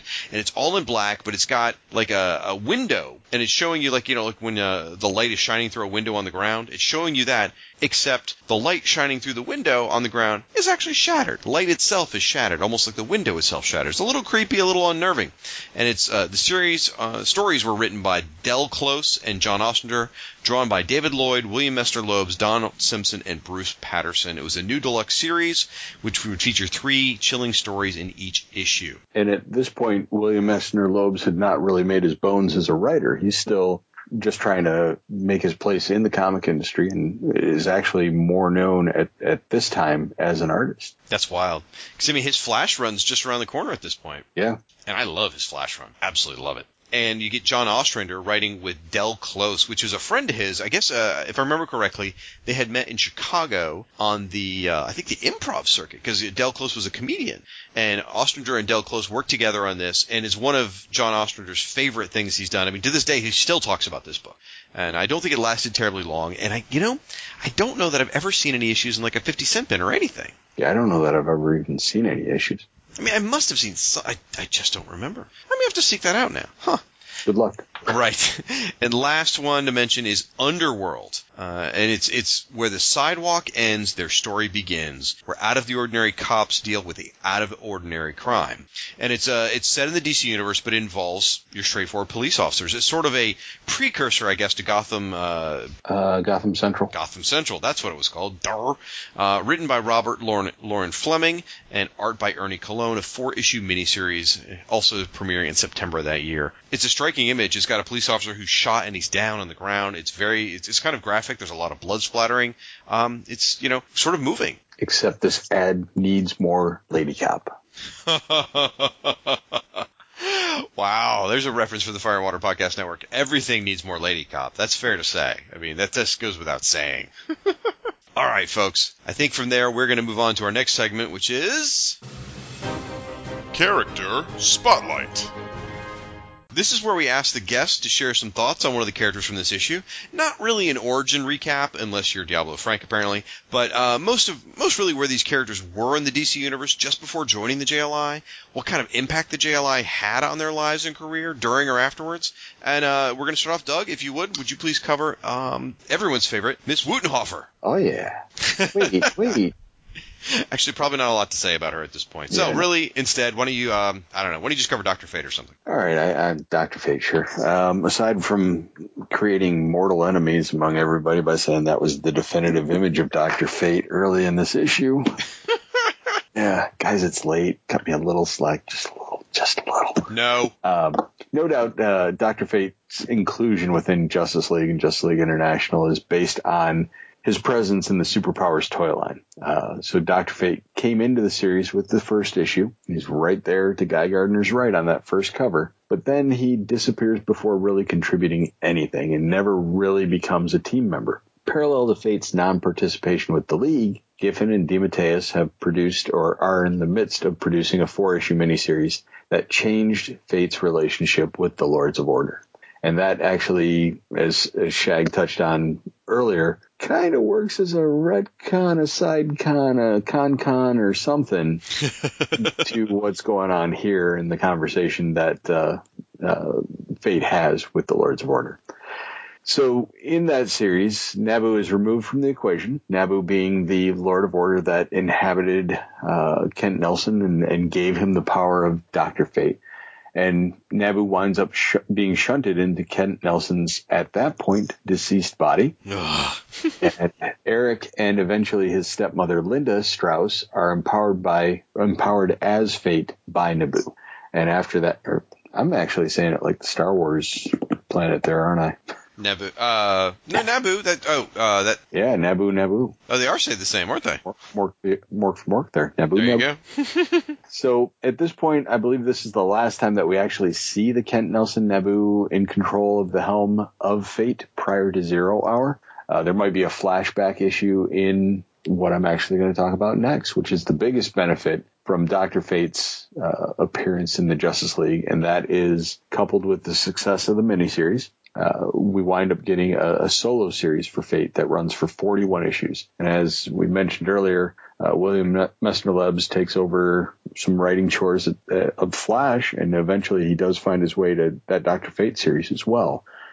Now, that series, just so you know, I mean, folks at home, that series is legendary, and mainly because they printed a bunch of my letters in the back. After issue 24, I wrote in actually on issue 24 on DeMatteis's last issue just how much I loved it. I don't know. I was such a fanboy. They ended up printing a bunch of my letters in Dr. Fate throughout the years. So there you go. So you were one of three people that wrote in? You and Uncle Elvis and TM Maple? Perhaps. It's quite possible. I may have been. Yeah. But you know what? It was my fanboy duty to write into a book that I loved. That's what it was. And just because this is the Justice League podcast, the Bwahaha cast, I'm going to say, you said duty. Anyway, the Linda Strauss fate returns in Justice League America number 31, but she doesn't exactly linger. Dude, are you forgetting? They appear long before that in Justice League International number 10. Well, I forgot this Simonson fade earlier, so yeah, I guess I did maybe overlap Justice League number 10. I can give you an excuse for that, though. It's because it's a Millennium crossover. There you go. And by the way... But wait, that means there's robots. Running amok. You know, I forgot to mention earlier, the letters page of this issue, number 7, is just full of promotion for the upcoming Millennium story. And it makes it sound like it's going to be amazing. Oh, those poor souls. Oh, wait, no, it wasn't. It's something to be seen. I'll give you that much. But and there are people that do love Millennium, and we might even hear from some of them before this podcast is over. Not tonight, but I mean in general before we get to the end of the run. So we'll have to see. Wow, those poor people. They're delusional. Exactly. Wait, is that Ryan Daly? No. All right. So he is delusional though, quite frequently. Sorry, Ryan. Eventually, Zero Hour comes along and crosses paths with Fate, and that changes the helmet of Fate. But that's another story for another podcast, most likely the Lords of Order podcast. There you go. Certainly not something that we're going to cover here. So that's your character spotlight on Dr. Fate in and around Justice League International number 7. Awesome. Thank you for that. I love Dr. Fate. I love the character so much. I love the classic version. I love the Eric and Linda Strauss version. I'll jump forward in a version or two and say I love the later versions after that. The Hector Hall version. Yeah, I'm not big on the one in the middle there. What about the series where the helmet of Fate is just kind of bouncing around? The 5-issue miniseries, that's a lot of fun, yeah. And then he ends up on Kent V. Nelson, I think. Right. You know, even though you just said we're not going to talk about all this, I can't help it. I am such a fanboy for Dr. Fate. I absolutely love that character. He is absolutely one of my favorites, and I'm glad you mentioned superpowers because that's where I fell in love with Dr. Fate as well. It was the superpowers second miniseries actually. When they're on Easter Island and, you know, Firestorm's in it. That's why I picked up that miniseries, because Firestorm was in it. But then I found Dr. Fate. I'm like, this guy's awesome! And I've been in love with the character ever since. Yeah, the visual of the figure is what struck me first. I think that's my first encounter with Fate. They did such a great job in that superpowers line. I mean, the characters look really good. Dr. Fate's helmet looks totally boss. Yeah. Those really should be, you know, handed out to children as they're born. Well, there's a company making like 12-inch versions right now. Yeah, I know. I saw they've got a Hawkman one that was in the most recent previews, and I've held off on ordering the whole line, but I'm not going to be able to avoid that Hawkman. I wonder if they'll go past the first wave into the other waves, because if they do, that means they're going to do Dr. Fate and Firestorm, which would be incredible. Yeah, it would be. All right, we could sit here and talk about action figures all night. We got to get moving on because we've got something very, very important to discuss. Ladies and gentlemen, it's time for the much-beloved Bwahaha Award.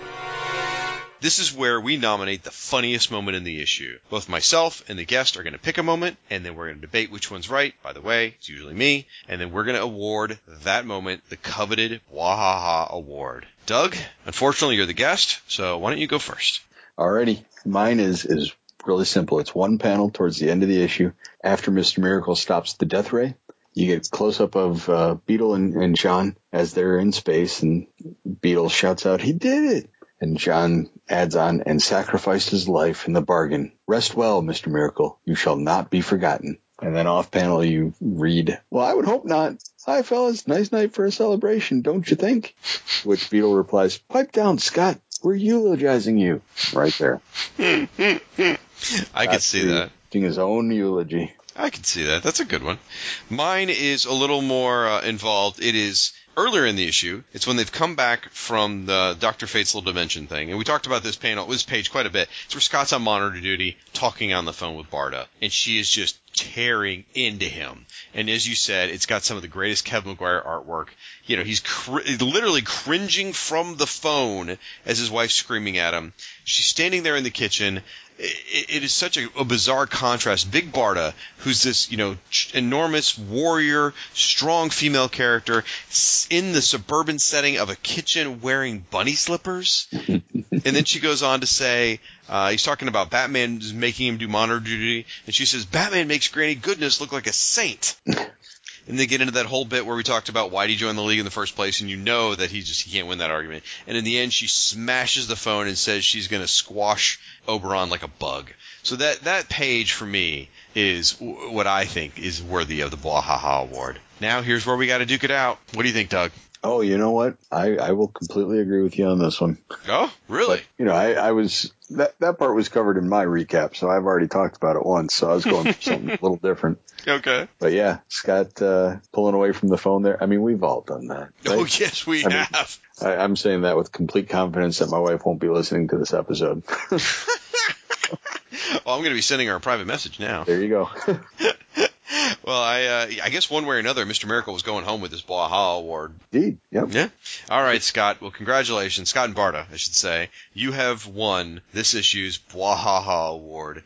Carry it with pride. It is as tangible as the laughter we give you. Well, Doug, I was a little nervous about this all night, actually. I've been kind of rolling it through my head, and I guess it's best to just come out with it.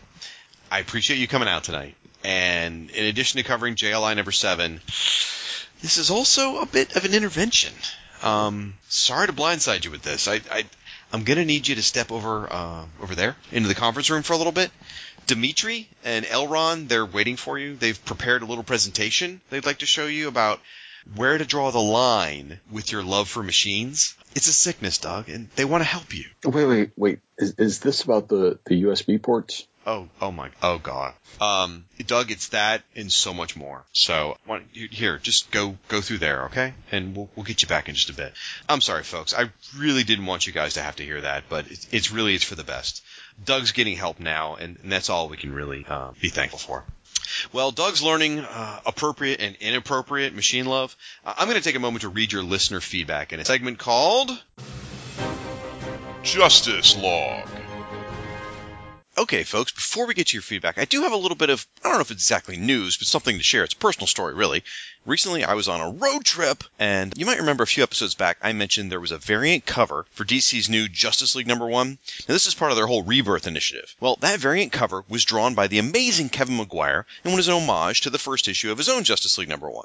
Obviously, the Justice League International series that we're celebrating here. Now, this particular variant cover was a retailer exclusive, and you can only get it from BuyMeToys.com.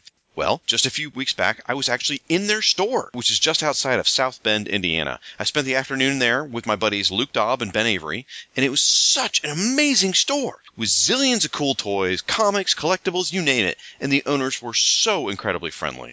Folks, visit the shop yourself or support them online. You can get your copy of Justice League number 1, variant cover by Kevin Maguire. They also have a cool limited edition black and white version showing off Kevin Maguire's awesome art. So check it out at BuyMeToys.com. So, as we always say, find us on the social medias, hashtags #FWPodcasts. On Twitter, it's @JLI Podcast, and Facebook's Justice League International Bwahaha Podcast. And that's where a lot of the feedback I'm going to be reading today comes from. And really, as I've been saying, it's all about building a community of online JLI fans around this show. And remember, if you're outside the United States, let me know, because we will assign you the appropriate embassy. It's good to know, too, because if you're international, we have to filter iTunes properly to see your reviews. Speaking of which, let's get to your iTunes reviews.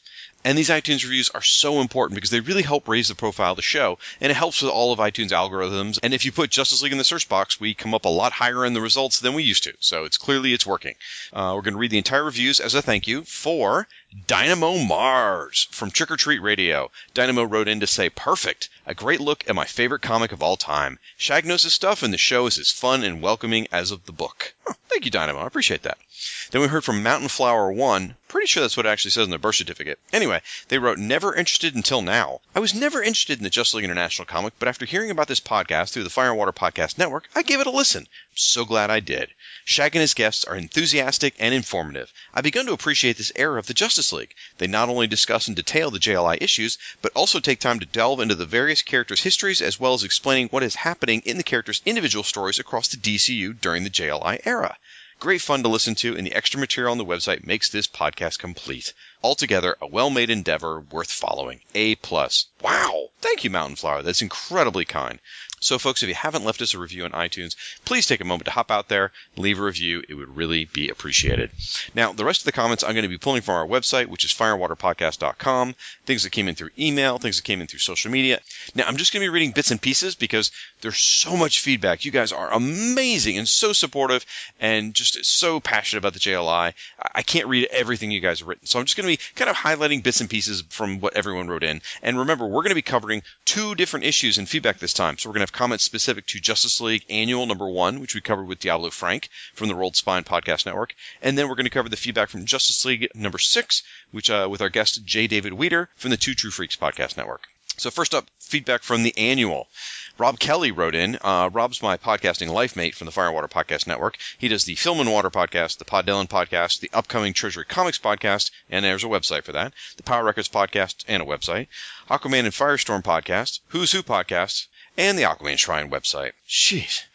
After all that, I feel like Mikey in the Goonies. You know, I feel like I need my inhaler. Jeez, Rob, get a life, will you? Anyway, Rob wrote in to say, fun episode. I remember buying this comic off the stands and also thinking, geez, Manhunter looks pretty cool with Dr. Fate's helmet on. I would agree, Rob. He does. We heard from Jose Rivera. Jose wrote in to say, Bill Willingham is one hell of an artist. Also, it was interesting to hear that this story paid off later in the Martian Manhunter miniseries. Love that you're covering the annuals. I can't wait to talk about the one with the Joker, as it has one of my favorite Batman moments ever. I can't wait to talk about it either, Jose. Then we heard from Ryan Daly from the Fire and Water Podcast Network. He does shows like Secret Origins. He has a new show coming up called It's Midnight, the Podcasting Hour, The Power of Fishnets, Gimme Those Star Wars, and he was the key grip during the production of the movie Jersey Girl and a past guest on this show. Ryan takes issue with a certain line I say all the time. I say, I hate you with the passion of 1,000 burning suns. Well, he wrote in to say, we've had this conversation before. Quote, I hate you with the white-hot intensity of 1,000 suns is a line Diane says to Sam in the second season episode of Cheers. Thank you for correcting me, Ryan. I don't care. I will continue to get it wrong. Really appreciate your input, buddy. They heard from Chris Franklin, also part of the Firewater Podcast Network. He's on the Supermates podcast, where they're currently doing their House of Frankenstein Halloween Spectacular episodes, and the Power Records podcast, and a past guest on this show. He wrote in to say, this was a fun annual. As I was a fan of the early days of the book and the balancing between action and lunacy, this one stands out as one of their better straightforward adventures. Frank pointing out how Batman wasn't too smart when it came to protecting the team did make me want to rethink the whole affair, however. Willingham's art was solid, and now I can definitely detect a strong early Marshall Rogers influence, especially on the page where Mr. Miracle saves himself from that fall. Of course, Rogers drew that short-lived Miracle revival in the late 70s. Awesome. David A. Gutierrez wrote in. He's the executive producer of the Pod Dillon podcast. He says, I never thought I'd say, hey, I miss when Shag talks. And then you did this episode. He described Frank as a living bottle of Mountain Dew. And he says, God, that's cruel. He wrote in to say, glad you reprinted the panel from the Mayfair game. For years, that was one of my favorite Black Canary illustrations. I gotta say, this is Shag, I am astounded how many people also remember that illustration of Black Canary from the Mayfair game. It's really quite shocking. I thought it was just me. Bradley Nell wrote in to say, I love this episode. I remember the issue was my favorite. This issue caused much drama in my life. An argument over where it fit in regular continuity was one of the first times I saw comic fanboys actually get in a fist fight. I still love the story, but it's forever attached to a fan-on-fan violence for me. They got a fist fight over the continuity of this issue? That is totally insane. So that's great. I love it. It's an incredible memory. Then we heard from Jimmy McGlinchey at our Irish embassy. He says, after that incident with John Jones detailed in this podcast, the embassy here has been issued 1,000 surgical masks with a note, please wear when Martian Manhunter visits. Very strange. He goes on to say, I first read the annual in the trade paperback, The Secret Gospel of Maxwell Lord. In that trade paperback, the annual was actually the first story in the book, followed by issues 8 through 12. It also had a handy notes from Kevin Dooley explaining what happened at each stage. For example, this annual took place between 4 and 5, and Guy Gardner gained a personality after issue 7. Millennium happened. Little things like that. Looks like from what you said, the annual was placed at the end of the trade paperback and subsequent printings. Well, the story was very good, and to be honest, the humor was about the same level as the early episodes. It was only later issues that the humor quotient went way up. Willingham's art looks to me as if it was aping Kevin Maguire style. If you squinted, you could almost think it was a Maguire book. This probably had to do with the details Giffen put into the breakdowns. I don't know. I think you're the first person who thinks it looks like Maguire, and that's okay. You're allowed to be wrong. So, then we heard from Mike Gillis from Radio versus the Martians podcast, Podcast a La Vista podcast, the Hex and Violence podcast, and a previous guest on this show. And I'm happy to say I got a chance to meet Mike face-to-face just recently, and he's only about 70% as frightening as I expected. Mike wrote in to say, I want to vouch for Frank's In-Stock Trades recommendation. Deadly Class is really, really good. I'm really considering picking it up. Then we heard from FKA Jason, who's Jay Jones from the Silver and Gold podcast, the Splitting Atoms blog, and, well, just wait a moment and you'll find out. He says, I found Frank's brief comments about Wild Dog most enlightening. I've never been able to put into words the problem I had with the character after the miniseries wrapped up, and then he nails it. Well, of course he did. He's Frank. It was kind of strange to hear Wild Dog come up in this podcast, as the character has no connection to the Justice League. But it was a real aha moment for me. I only wish I'd come to the same conclusion he did myself. I'll discuss more of it on my upcoming miniseries, Wild Pod, a Wild Dog podcast. Shameless plug. More on that in the weeks to come. That's awesome, Jay. Way to find your niche there. Absolutely nothing like bandwagon riding after the announcement that it's going to be on Arrow soon. Good job. Then we heard from Paul Hicks from the Australian Embassy, and he's with the Waiting for Doom podcast, which is all about Doom Patrol. And, you know, after all their bitching and complaining, now they only have to wait about a month in between issues of Doom Patrol. So hopefully that made them a little happy. He writes in to say, that's actually a pretty good rendition of the Sydney Harbour Bridge, way better than was done in the Invasion tie-ins in like Starman. Frank is wrong, though. Love saying that. The Sydney Harbour Bridge is just as iconic and recognizable, and geographically it's quite easy to include it with the Opera House in the same shot. And then Frank wrote in to say, I had to Google Sydney Harbour Bridge and still don't know it from any other bridge. So no, your embassy does not get to unilaterally decide how rock stupid and ignorant the rest of the world is about Australia, especially how ignorant Texans are. Right there with you, Frank. I have no idea what the Sydney Harbour Bridge is. So apparently we're just as ignorant in Florida. Heard from Dead Robin from the Pulp to Pixel podcast. He says, I hated this annual when it came out. It was so early in the book, and I was still struggling with the dramatic shift in tone from my beloved Detroit League to the blah ha ha era. This issue compounded that struggle because I felt like they were trying to appease fans of the traditional league with ramped-up action, but wanted fans of the new book to get their fix too. I was a kid picking this book up off the sprinter rack, and the shifts in tone this wide didn't feel like broad and varied storytelling, but instead like a lack of direction. Upon retread, it's still not great. While I love when Willingham draws, his style doesn't work here. There's some nice panels, but overall it isn't a great chapter in the run. I'm sorry you felt that way, Dead Robin. Lucien Dessar said, great episode. I have to get the hard copy of this issue since the second volume of the graphic novel is out of print and it's about $35 in the open market. It is cheaper to hunt down the issues by issues for that price. Really? Wow. I can't believe it costs that much. You can probably get it cheaper digitally. And then he goes on to say, Diablo Frank is such a grumpy smurf. Heard from Tim Price. He goes, there were comments before and after in the letters page that this was intentionally like a classic JLA serious story, splitting it into teams of two and doing a little nostalgia there. Not my favorite JLI story, but still enjoyed it and is hooked on Willingham's art. Hey, how can you not like Dr. Light knocking guy in his butt with one palm heel strike? Nice. He says, so everyone listening to this show bought that Mayfair source book too? I thought I was the only one. I love this community.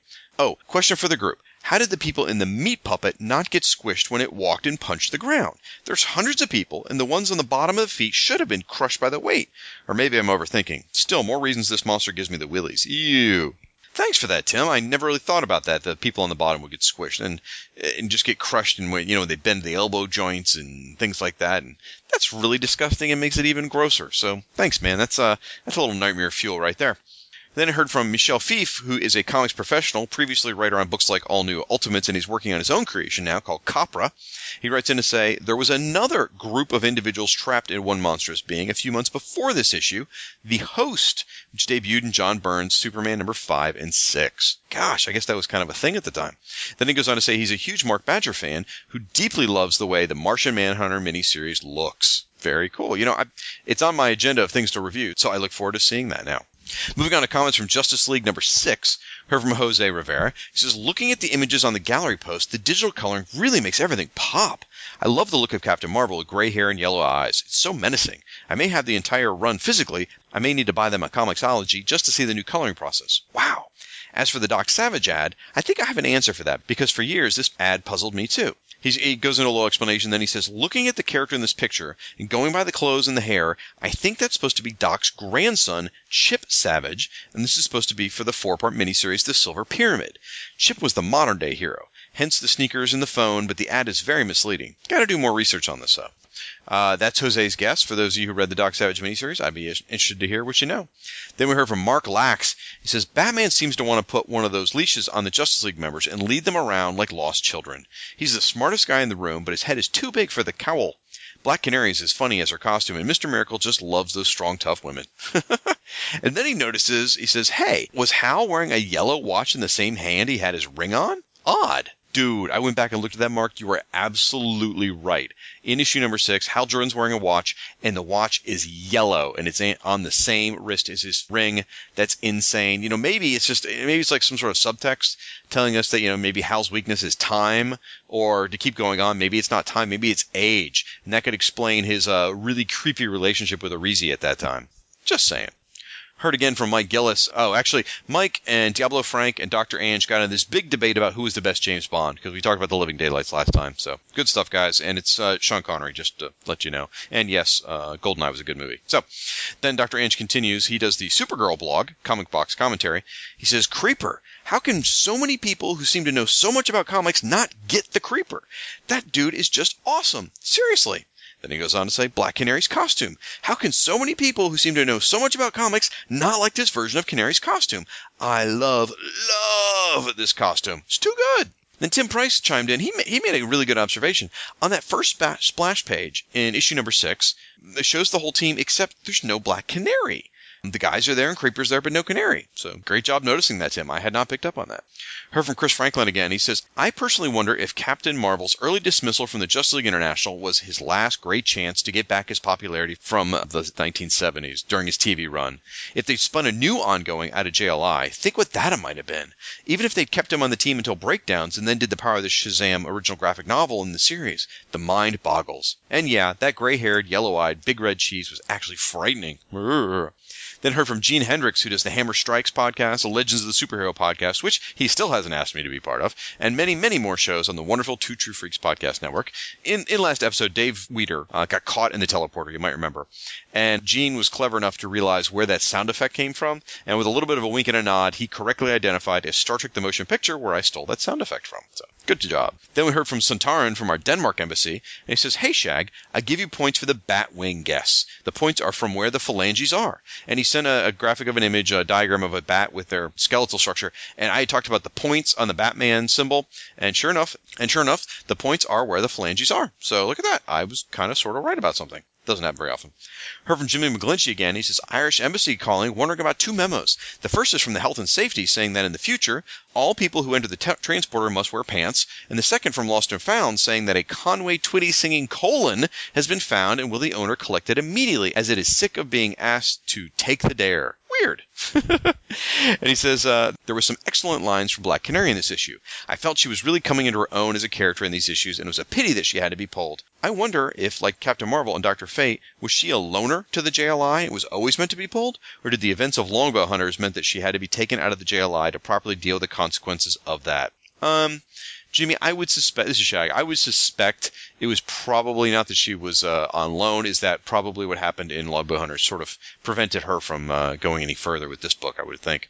And he says, on a more serious note, though, with all the talk of characters being pulled out of the JLI, does Shag think that Firestorm of this era would have been a good fit for the JLI, or would the events of his own book preclude him from being a member? Wow, that's a heck of an interesting question. Firestorm... When JLI started, Firestorm was still in his sort of classic mode of Professor Stein and Ronnie.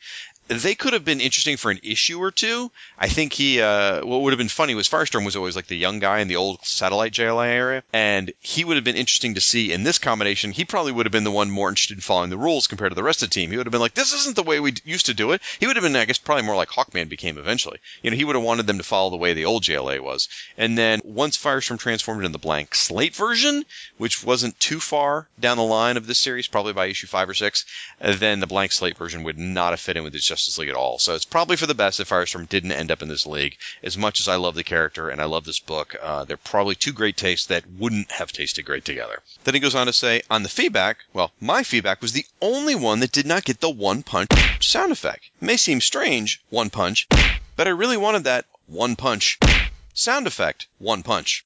One punch means one hopes that Shag will rectify this one punch oversight and give me that one punch sound effect. One punch. I hate you. Then Tim Price wrote back in again to say, Black Canary definitely stole the show in issue number 6. Yes, I love the Jazzercise costume, and I'm all with Shag. Canary is a beautiful woman, and Maguire makes her look amazing, which makes all the more heartbreaking that her time with the team doesn't last. Then he goes on to say, I have to say the Meanwhile and House Ads parts of the show have become a surprising favorite trip for me. What a trip down memory lane. While poking fun at Slash Maraud and Silverblade, it is interesting to remember that this period, DC also publishing things like Camelot 3000, Watchmen, and Swamp Thing, delving into mature readers' comics, not for kids. It was like their first baby steps to launching Vertigo. It was an amazing time indeed. And he says, I'm sorry if my posts tend to be a bit long or rambling or disjointing. I have so much love for this series and this period of comics. I just have so much to say. Probably makes me the Nort of this community. Ooh, Tim, that's a label I don't think you want to get, sir. Then we heard from Bradley Null, who was reading this book as it was being published. And so he says, I don't remember how we all knew or figured out that the Justice League was about to gain an eye as an international. However, I know that by the time the issue hit the stands, the information had leaked. It was pre-internet, so that wasn't it. Dean Jones from our Paris embassy, he wrote in a previous episode talking about how Batman had gotten his revenge in a Green Lantern Rebirth comic over the infamous punching situation. And then Dean goes on to say that correct the statement. He was saying this was during the Green Lantern Rebirth story from 2004 to 2005. I misunderstood and said it was the current Rebirth series. So maybe I think that just tells me that DC uses the word Rebirth a little too much, sort of like the word Crisis. Then we heard from Gord Tolton, who wrote in and wrote a very nice message to me specifically. He said, it's such an absolute joy to hear someone bubble so effervescently about their own joy. I quite simply could not imagine anyone else doing the series. Your sense of fun truly comes through, Shag. You, sir, make my Sundays as the Dick Van Dyke of comic podcasting. Wow. That was way too nice, Gord. And so I wrote it back saying, I basically accused him of being either too kind or being very drunk. And he said that, okay, you're the Don Rickles of podcasting, which actually is probably a little more fitting. Thanks for that, Gord. Or from Martin Gray from Too Dangerous for a Girl, says, given our guest David Weeder's love of plotting comic scenes in New York City, Martin Gray recommended a book called The Marvel Comics Guide to New York by Peter Sanderson. Pretty cool. Dave says he checked it out from the library. Heard from Grant Richter from the Unearthly Visions blog dedicated to the Avenger Vision. He says you should check out the short-lived Avengers AI series from a couple years ago. It's the JLI of the Marvel Universe. I think I may have to check that out. Dr. Ann started this Twitter poll showing some great Captain Marvel knockouts. You could vote for either Martian Manhunter knocking out Captain Marvel or the classic Supergirl knocking out Captain Marvel.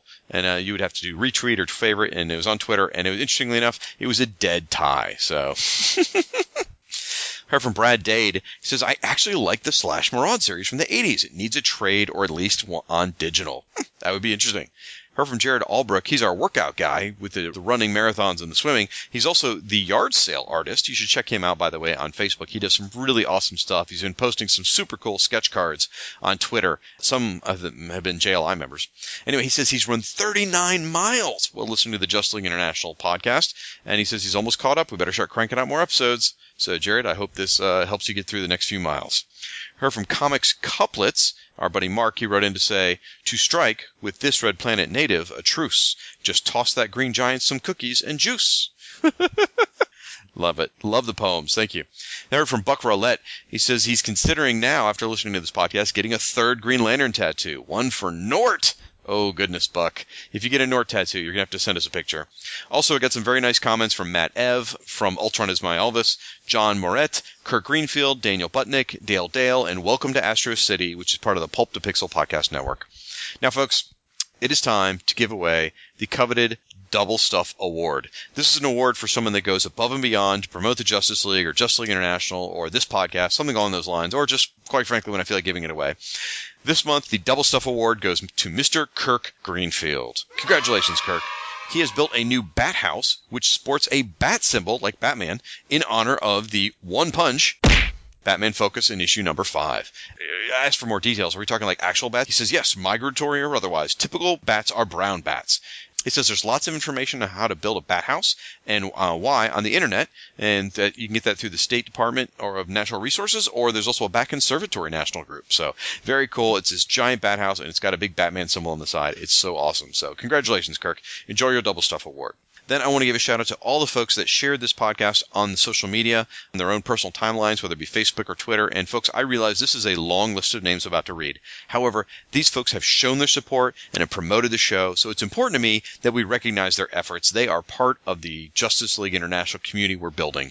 And I tell you, folks, this community is growing fast. This time out, we're looking at about 100 names. To be fair, this is covering 2 episodes, so that might explain why it's double-sized. But either way, thank you so much to the following folks. Aaron Head Moss, Andrew in Belfast, Dr. Ange, Between the Pages, Bill Beer, Boosterific.com, Brad Dade, Buck Roulette, Callum Nauer, Captain Marvel Talk, Chris Lewis, Christopher J. Warden, Clinton Robinson, Closeout Comics, Coffee and Comics Blog, Comic Reflections, Comics Couplets, Dallas Gibson, Daniel R. Butnick, Daria Treshkina, David Bayer Jr., David Gutierrez, Dave Weeder, DC in the 80s, Diac TV Dabim, Dennis Perkins, Diablo Frank, Dr. G of Nerdology, Engineer, Federico Hernandez, Film and Water Podcast, Geek Brain Popcast, Generation X-Wing Podcast, Headcast Network, Jamie Gamble, Jared West, Jared Albrecht, Jason Ball Z, Jeff Messer, Jeffrey Brown, Jeremiah Parker, John Wilson, Jonathan Brown, Justice's First Dawn, a classic Justice League of America podcast, Keechi Baker, Connell, Cord Industry, Legacy Brand Comics, Let's Talk Aquaman, Linda Vickers, Longbox Crusade, Luke Dobb, Mark Lax, Mark's Mess Podcasts, Martin Gray, Martin Kogan, Matches Baloney, Matthew Thomas Cody, Michael O'Brien, Michael Scarito, Mike Gillis, Mike Peacock, Mikey Flash, Not Guano Man, Parley Pod, Pat Sampson, Pod Dillon, Portuguese Comics, Relatively Geeky Podcast Network, Resurrections, an Adam Warlock podcast, Rift, Rod Pruitt, Roger Preeb, Rolled Spine Podcast, Roy Cleary, Ryan Daly, Sean, Sergey Bomba, Sean McLaughlin, Silver and Gold Podcast, Siskoid, Supermates Podcast, Sin, alias Scarecrow, The Aquaman Shrine, Hammer Strikes, The Longbox Crusade Podcast, The Table Round, Morgan Z. Sowell, Tim Price, Treasury Comics, Trekker Talk, Two True Freaks, Ultron is My Elvis, Unearthly Visions, Van Z, Waiting for Doom Podcast, Warlock Thanos Podcast, Warlord Worlds, Wholly Truthful, Will Harris, and Willie Yarbrough. Woof. My thanks to all of you for your support of the JLI podcast. Your feedback is such a critical part of the show. This community of JLI fans we're building together is fantastic.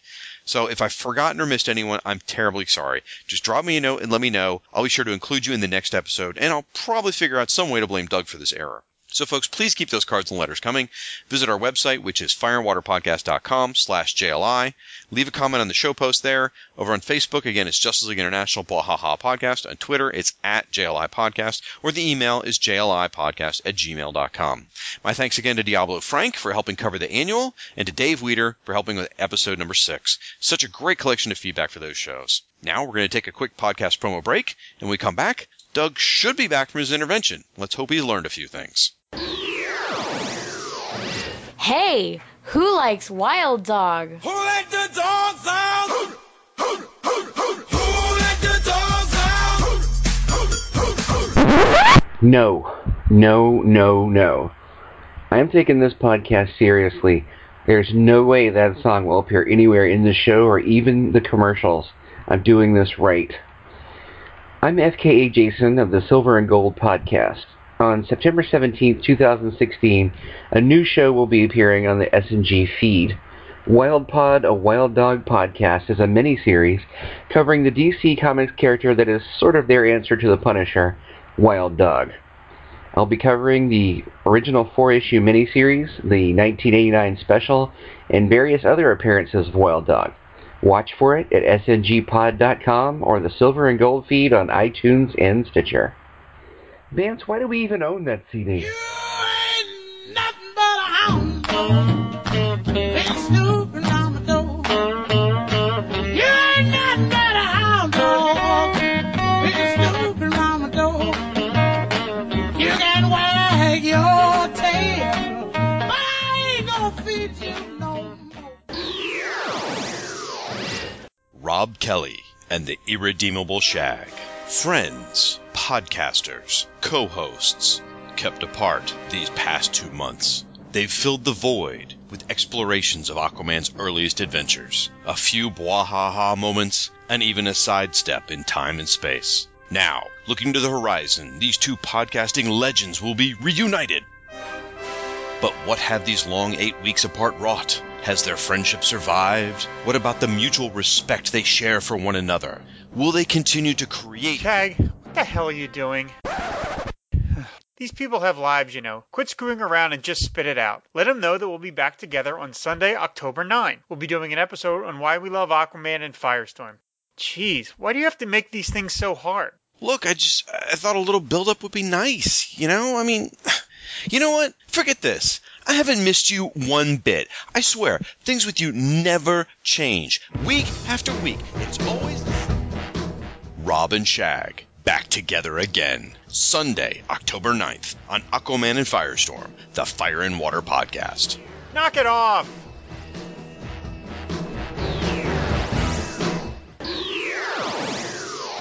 All right, folks, we're back from break, and Doug is here with me, too. So, you okay, buddy? Machines everywhere. I'm sorry. I think apology accepted from my iPhone at least. Yeah, that means you can take those pictures off there too. Oh, well, I was going to thank you for appearing in this episode, Doug, but now I'm having second thoughts, but all right, what the hell. Thank you, Doug. We appreciate you being here. And why don't you tell the folks at home where they can find you on the interwebs? Alrighty. As mentioned at the top of the show, I write for Comicosity.com, and as of late, I've done a much better job of maintaining my greatest adventure 80.blogspot.com, which is a site dedicated to the Doom Patrol. Now, by doing a better job of maintaining, do you mean like at least one post a decade or something? I think I actually got 3 in the month of July. Whoa! Yeah. That's better than me and Firestorm fan. I'm impressed. Yeah, you know, these things have a way of taking a little nap, don't they? Yes, they do. Yes, they do. And also, kidding aside, I'm going to have some updates soon on Tales of My Greatest Strange Adventures.blogspot.com. And when I say soon, I mean before 2017. That's soon? Yeah. Why don't you tell them that URL again, Doug? Because, yeah, folks, he really did set up a website with this URL. What is it again? Tales of My Greatest Strange Adventures.blogspot.com. And that was mainly because My Greatest Adventure 80.blogspot.com wasn't enough for folks. Apparently not. There you go.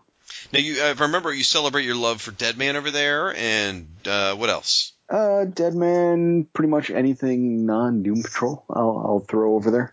Okay. I'm actually going to, way back when I talked about the challenges of the unknown on some other podcast that you can maybe find somewhere.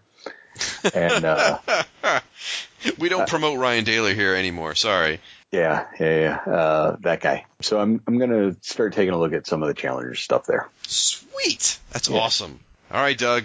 Say goodnight to these nice folks. Good night to these nice folks, and thanks, Shag. Hopefully I can find my way back to Detroit from the embassy here. On my way out, I'm going to stop by and chat with Mrs. Woutenhofer on the way out to make sure I get my parting gifts and to book my next appearance. Yeah, good luck with that, pal. Come back next month, folks, when we cover Justice League International number 8. Yeah, folks, it's moving day, and we'll have another guest host to cover the issue with me. Who will it be? You're never going to guess this one, folks. This will be his first appearance on the Fire and Water Podcast Network. A long time ago, this guy taught me about love. I mean, he love for the JLI, I mean. We go way back. Well, you're just going to have to wonder who it is for a month. Thanks for listening, folks. Until next time, I'm Shag. And I'm Doug. You've been listening to the JLI Podcast. Want to make something of it?